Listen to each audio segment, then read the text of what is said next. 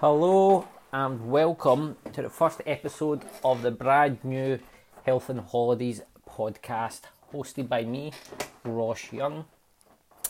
Uh, and for those of you who maybe don't know me personally or don't follow any of my social media um, channels, what Health and Holidays is is basically uh, I've combined my two sort of passions um, in life which is the health and fitness industry, which I've been working in for nearly a decade, and also my love of travel and adventure. So, what we've done is just combine everything sort of related to health and holidays.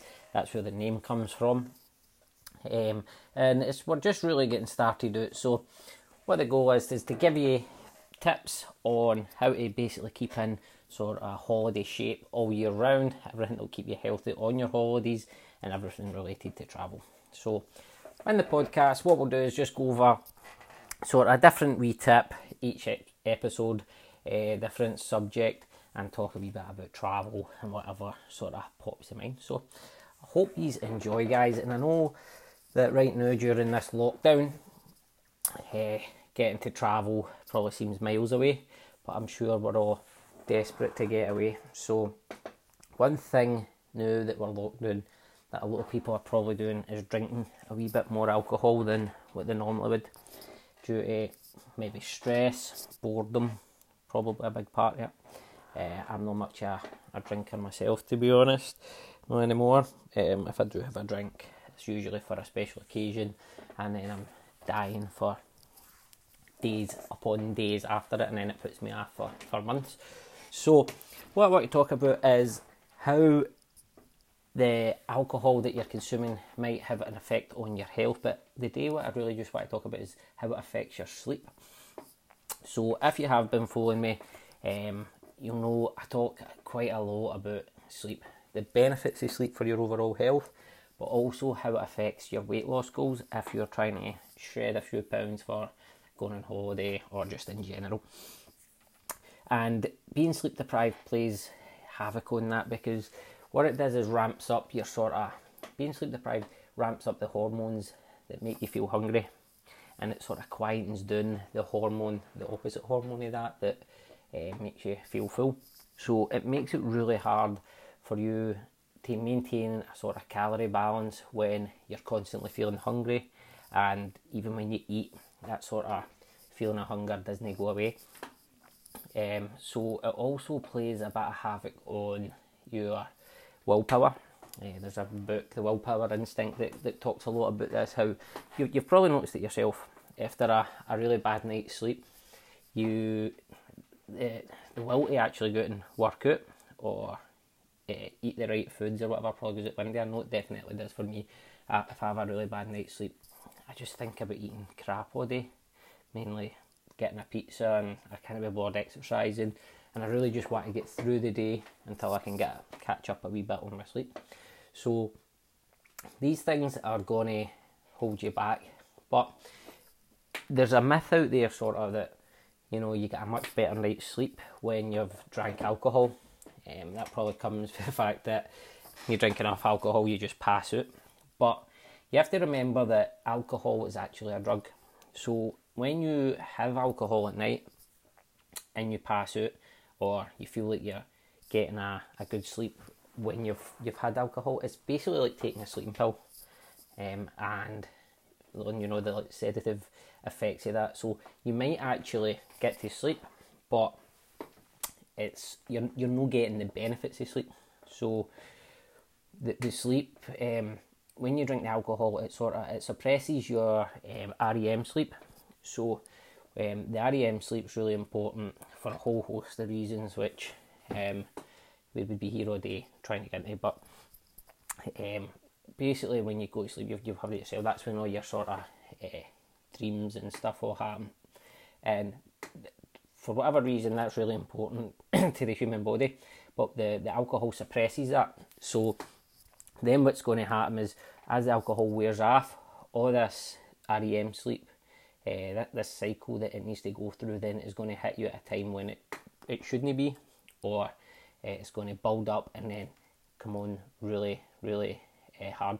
So one of the books that I read on sleep talked about how you may have experienced this that you have like really crazy dreams after sort of you've you've maybe had a, a long weekend on the rink and then as you start to get through to the week you start having crazy dreams and they're really vivid and really strong uh, feeling dreams and that's because you've not been getting those uh, REM night sleep while you've been on alcohol and it's just all built up which when after I read it I was thinking about it and I was like, that actually makes sense because the, the body seems to, uh, according to this book, store up the REM sleep. That's how important it is to get it out.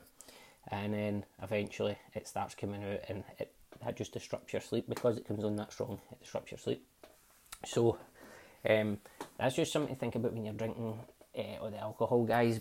It's I know a lot. Of, I hear a lot of people say like they have they have a beer or whatever before they go to bed to help them sleep and all these things, but it might help you actually close your eyes and time travel to the morning.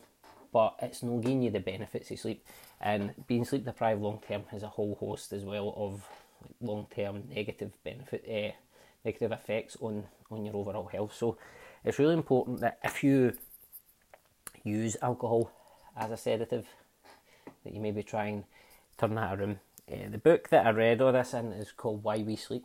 It's by Matthew Walker, and he's a sleep doctor. And it's honestly a book that changed my life because I had always thought of sleep as just something that you go and do.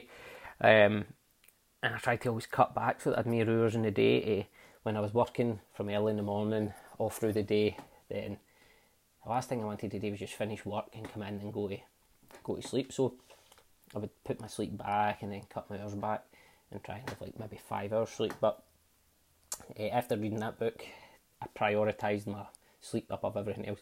I prioritise it above working out or anything else, work, even everything, and I make sure that my sleep pattern sorted.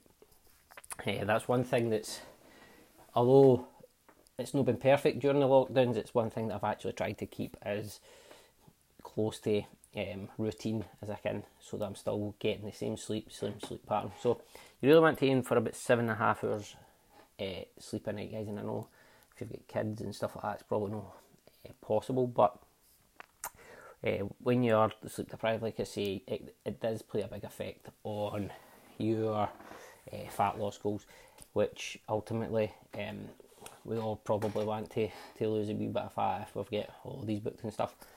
So I know there's a lot of other um, reasons not to drink alcohol, but um, just in terms of your sleep, that's something that you might want to uh, remedy if you are using alcohol as a way to get to sleep, or if you're always drinking alcohol at night before you go to sleep, just unknowingly doing it, um, and you might you might actually be doing more harm than good. So just something to think about, guys.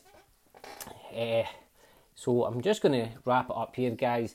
Let's see, I'm going to keep them quite short and sharp now, and just uh, put out some thoughts, uh, get this going, get it up and running, um, and as we go, I can get more and more information out there. But as always, guys, you can find all our services at uh, healthandholidays.co.uk uh, and Ross Young Personal Training on Facebook uh, at Ross Young Fit on Instagram if you want to connect. Uh, feel free to drop me a message. Other than that, guys, I hope you are all surviving. And just remember, guys, most important thing is to look after your mental health during this as well.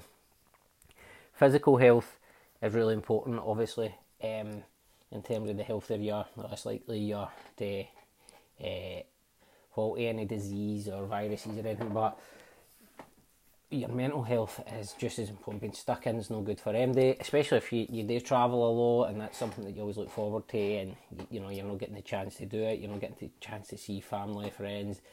Um, it can be really hard. So reach out to people and just have some conversations. Get outside, get a wee walk, get some fresh air in you.